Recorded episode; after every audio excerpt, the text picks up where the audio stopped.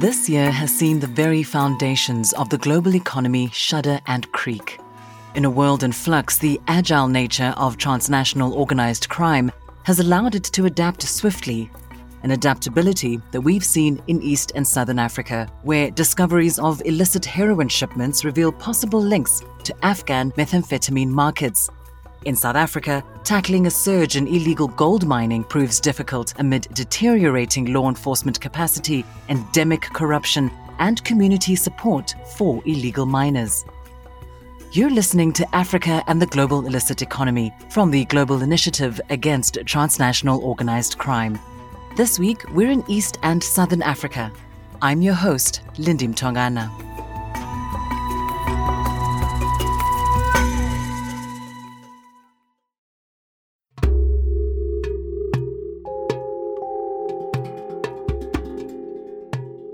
Methamphetamine production in Afghanistan has been on the rise in recent years.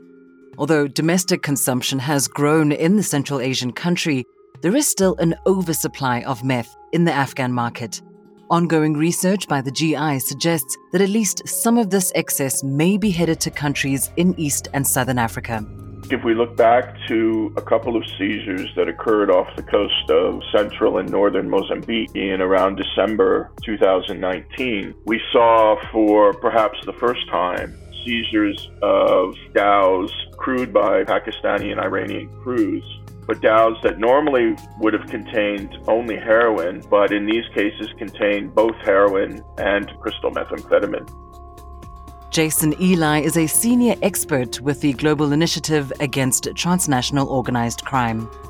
There is right now an international combined maritime force that operates in the northwestern part of the Indian Ocean. December last year and then months ago this year, two quite significant seizures of methamphetamine that has originated from the Makran coast of Pakistan and was headed down towards eastern and southern coast of Africa. So these are relatively new. If we look historically over the years preceding these seizures, we have not seen seizures anything like this. We've not seen seizures that have combined both heroin and methamphetamine, nor have we seen seizures of high volumes of meth off the coast of eastern and southern Africa until just the last year or so. Jason, what is the route that this meth is traveling to get to East and Southern Africa?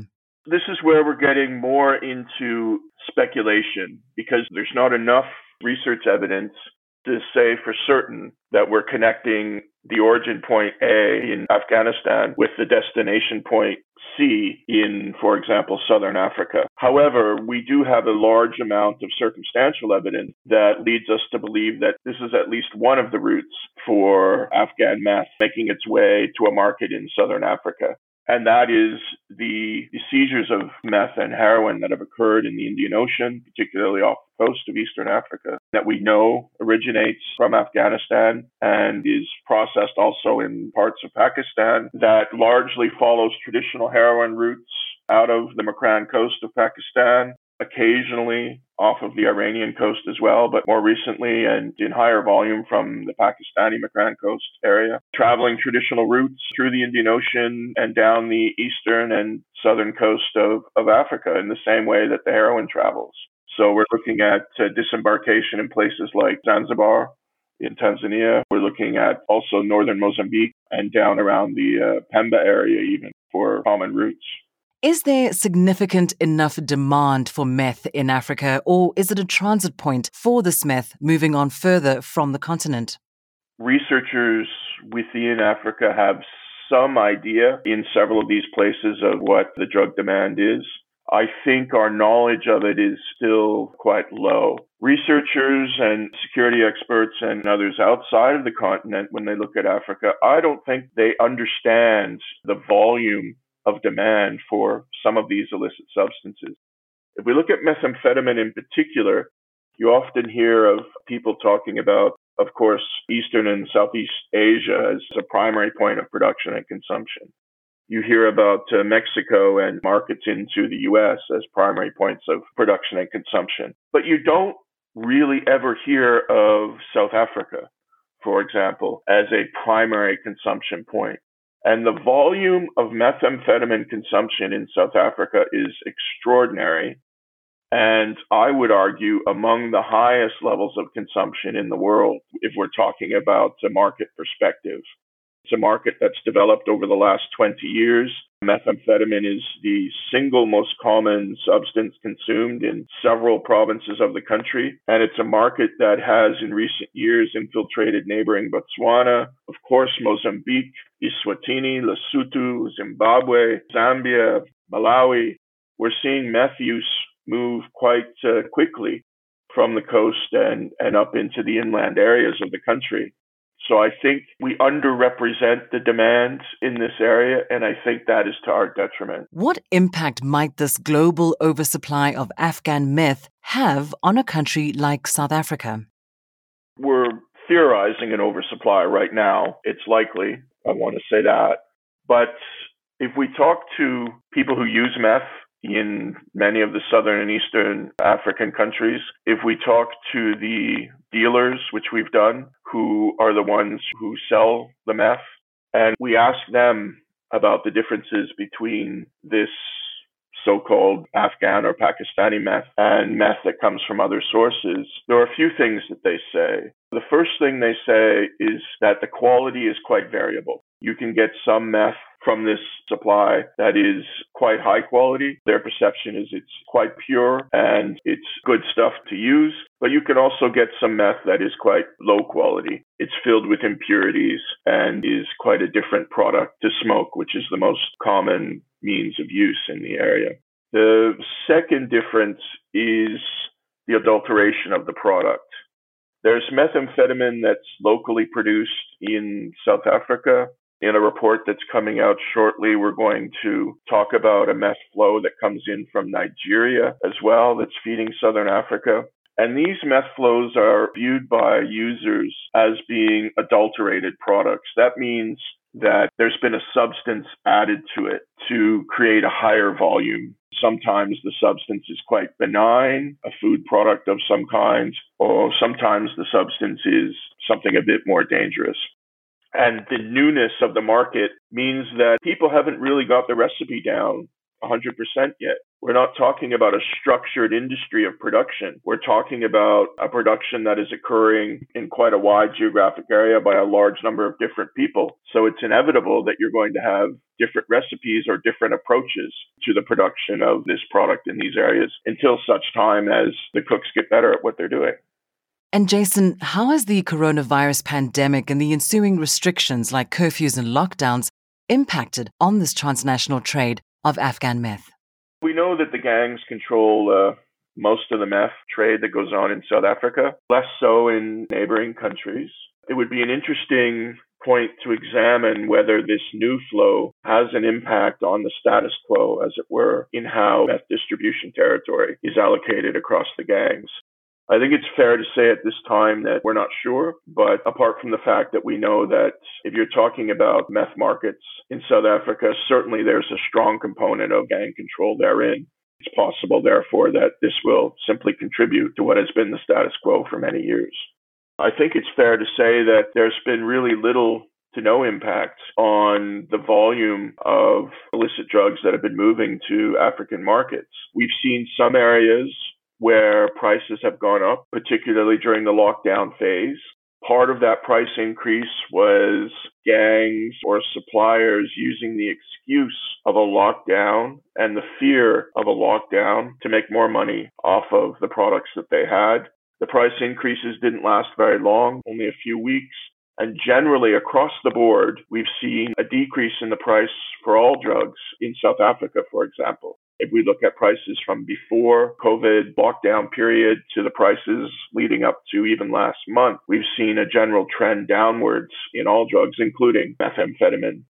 Stories about COVID and COVID lockdowns and borders being closed and people stopping using some kinds of drugs, I think are just that right now. It doesn't hold up to the evidence that we have on the ground at this point in time.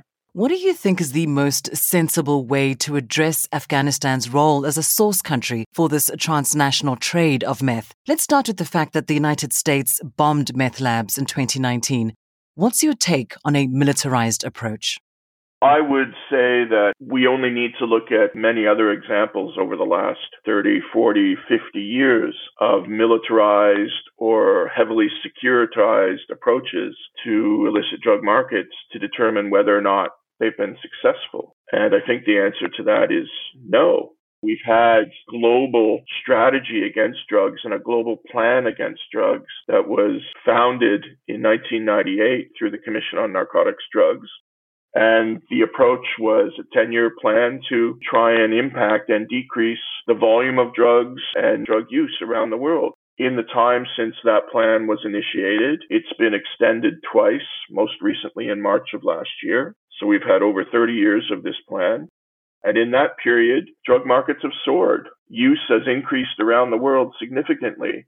Methamphetamine production and use has increased and expanded across the world. Synthetic cannabinoids and other synthetic drugs have increased their reach across the world. And yet in that period, we've imprisoned hundreds of thousands of people. Labs have been bombed. Fields have been sprayed. So I think if we're looking at law enforcement responses, the first thing we have to recognize is that the approaches that we've been taking aren't working. What are some of the reasons this response isn't working? Part of the reason for that is that we're focusing in many places on the wrong side of the market.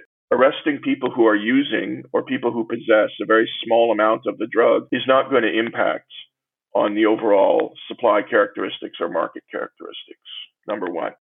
So putting these people in prison, giving them a criminal record, is only harming these individuals. It's not helping society as a whole move towards a more secure, and I'll use the language of the prohibitionists, a drug-free society. Secondly, we have to recognize that there's never going to be a drug-free society. There never has been in the past, and there never will be in the future. There will always be some level of use. The third thing we need to recognize, and it's something that's often overlooked, is this huge elephant in the room, which is corruption.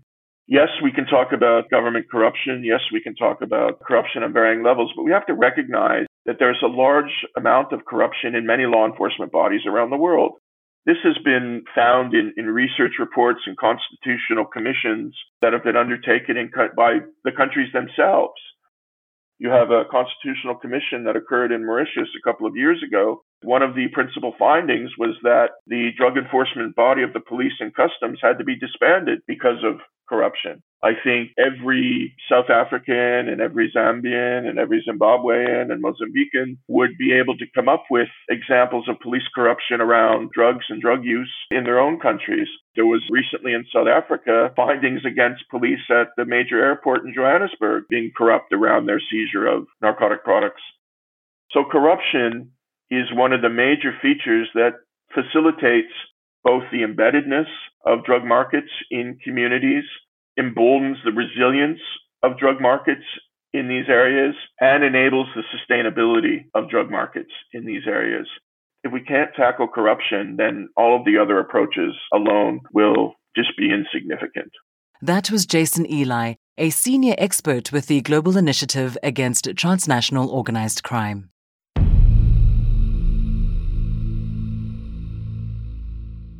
The beauty of the African continent shines bright in its natural resources.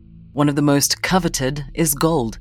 The gold price hit record highs this year, and analysts predict it may continue to soar in a post-pandemic world economy.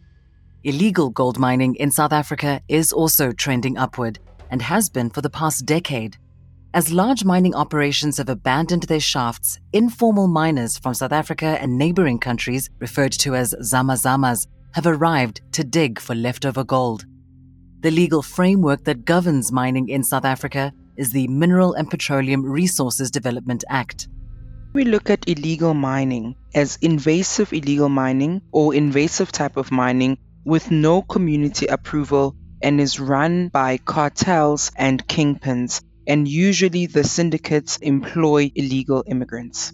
Khotatso Nhlengethwa is the founding director of Imbokodo Mining Services. Then we move on to artisanal mining. Artisanal mining is typically individuals or small groups of people who mine with the community approval and are usually community members in that area. Then we also have customary mining, which is more based on traditional informal agreements where there is a traditional community that has a chief in place or a headman in place. But additional legislation like the National Environmental Management Act, Precious Minerals Act, and Trespassing Act come together to form a legal environment that complicates the path towards legalization for small-scale miners. What you find is that most illegal miners are, for example, charged with things such as illegal possession of precious metals or for trespassing or for immigration violations. And that's part of the problem. That's part of the challenge that authorities have in dealing with the wider problem. So what's it like working underground as an illegal gold miner, a Zama Zama?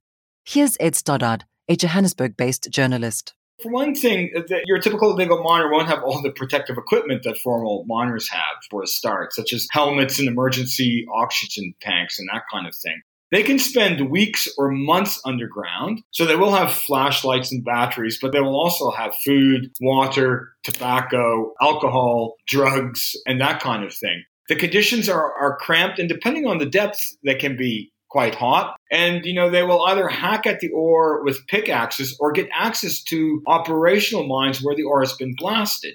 Then they'll take the gold-bearing rocks, and this is, again, hot, arduous work, and scrape it over a metal plate wrapped in a carpet. That gold-bearing material gets caught in the carpet, which is then washed out in a bucket of water. Mercury is added to the mix, and so you may get a nugget that is perhaps 50-60% gold. But, of course, there are many dangers. Rock falls are one. People can plummet down the shafts in some places in the dark. There are also explosions from methane and things like that because the illegal miners are down there cooking and smoking marijuana and smoking cigarettes and things like that. So yeah, it's dark, dangerous work.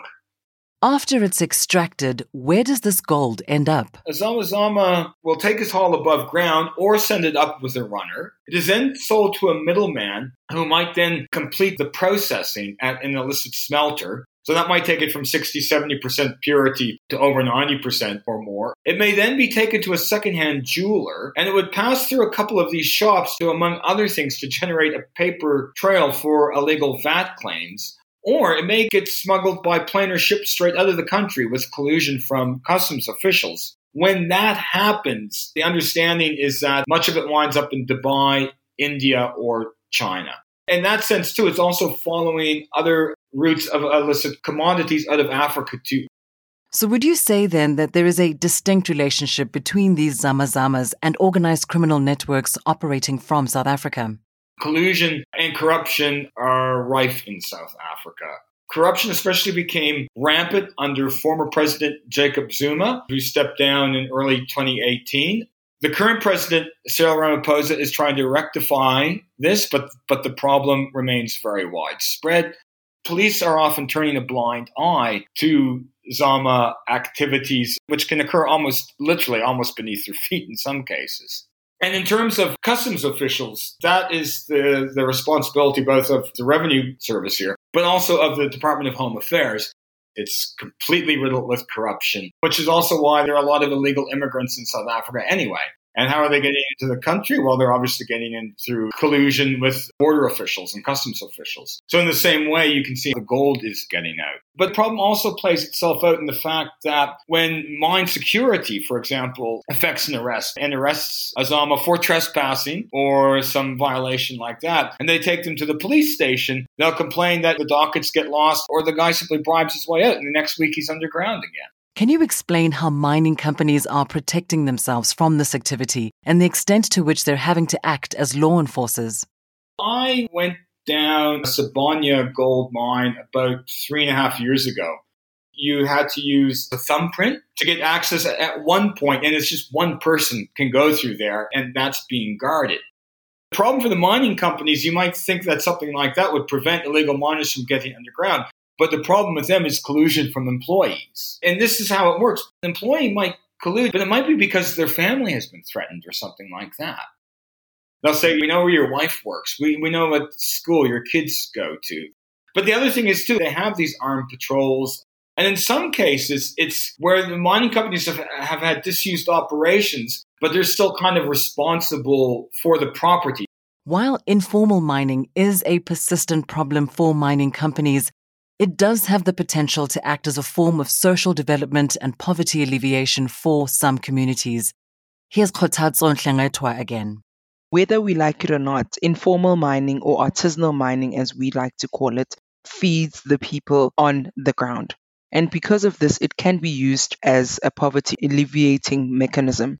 But the problem with this is it needs structural support, and it needs a legal framework in which the grassroots level can expand and be empowered. In order to do this, we need to change it from being a poverty trap run by kingpins to more poverty alleviation, and it needs to be less about exploitation and more about ownership.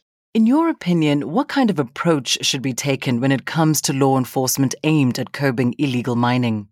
I strongly believe that the only way in order to counteract is to create a legal avenue for artisanal miners, because when you go down on the grassroots level, you will find that the miners do want to become legal. And we need to do this by introducing policy that is informed by what's going on grassroots level and uses the information that we have at the grassroots level. And what information is this? We know the systems and processes that they use. And this, I'm talking now about artisanal mining and customary mining. In the sake of illegal mining, we need a secondary approach. A secondary approach means that in parallel to formalization, we need to be able to curb the corruption, and we need to be able to curb the illegal mining that is happening. And we know, of course, that mining can never be removed from South Africa's racialized past and politics around land and minerals, inequality and wealth. How then is illegal mining perceived in rural communities? In rural communities, it is typically seen as an obligation for them to use the minerals of the land. It is their land. You often find they say "umhlaba wethu" in Zulu, which means this is our land. And they have dispossession of that. They should be able to mine simply because they live there. And because of this, this alludes to the land debate of saying, does the land really belong to the people? Because whether or not we like it, mining must exist within a legal framework. And because of this, the land issue does come about. And because of this, the minerals issue does come about, and who really gives permission in order for it to mine.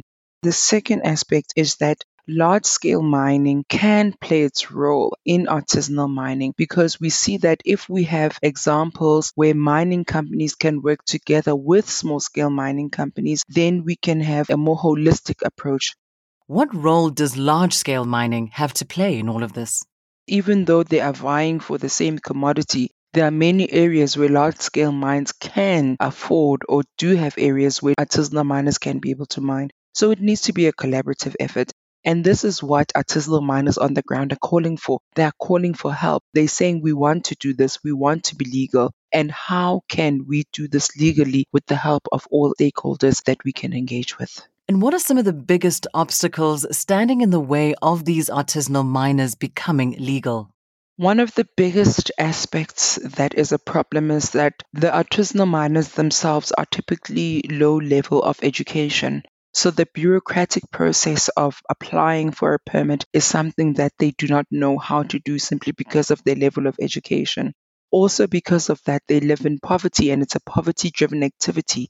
You often find that they are unable to pay the exorbitant costs of permitting or of traveling to go to regional areas. Another problem is that the DMRE, which is the Department of Mineral Resources and Energy, has a problem with capacity, because in some areas you'll find that there's only one person who's dealing with small-scale mining within an entire province. And this now is a problem of capacity, and that there's not enough people who have access to the DMRE within the artisanal small-scale mining space. Another big problem is access to markets. Artisanal miners are often paid less than 50% of market value for their minerals or for the ore in which they sell to these buyers. And this is simply because they are working on the confines of the black market, and they do not have a voice in order to say we deserve more.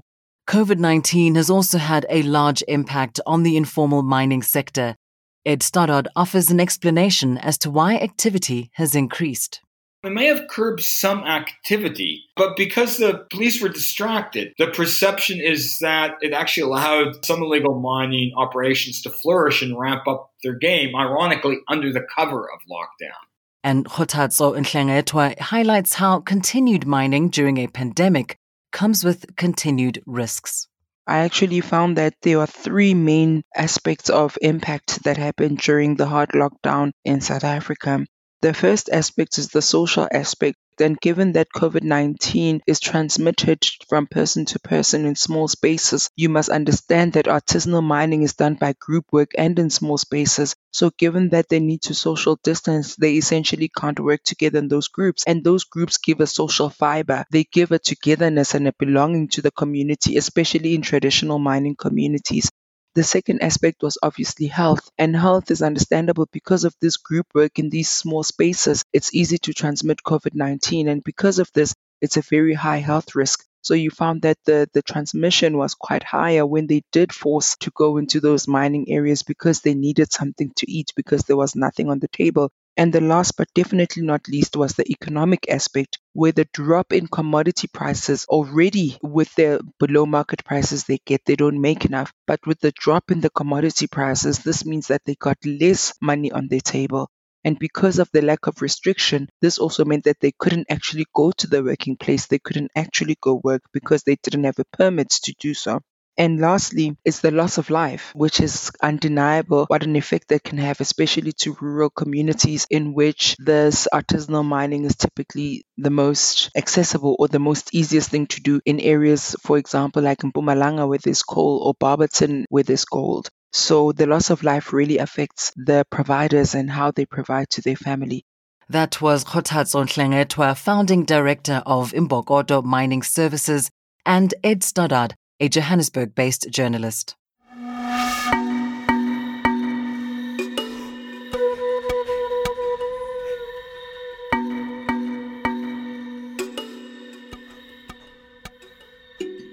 Methamphetamine use and illicit gold mining are on the rise in East and Southern Africa, and the pandemic has not brought either industry to a halt.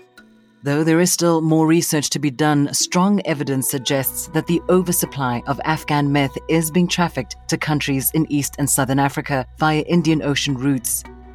Abating production and consumption will not be as easy as raising fields, convicting criminals, or bombing labs. It will require targeted campaigns towards rooting out corruption in law enforcement bodies throughout the continent and indeed the world. And illicit gold mining in South Africa, that currently operates in a grey area, offers real potential for rural communities if regulated correctly.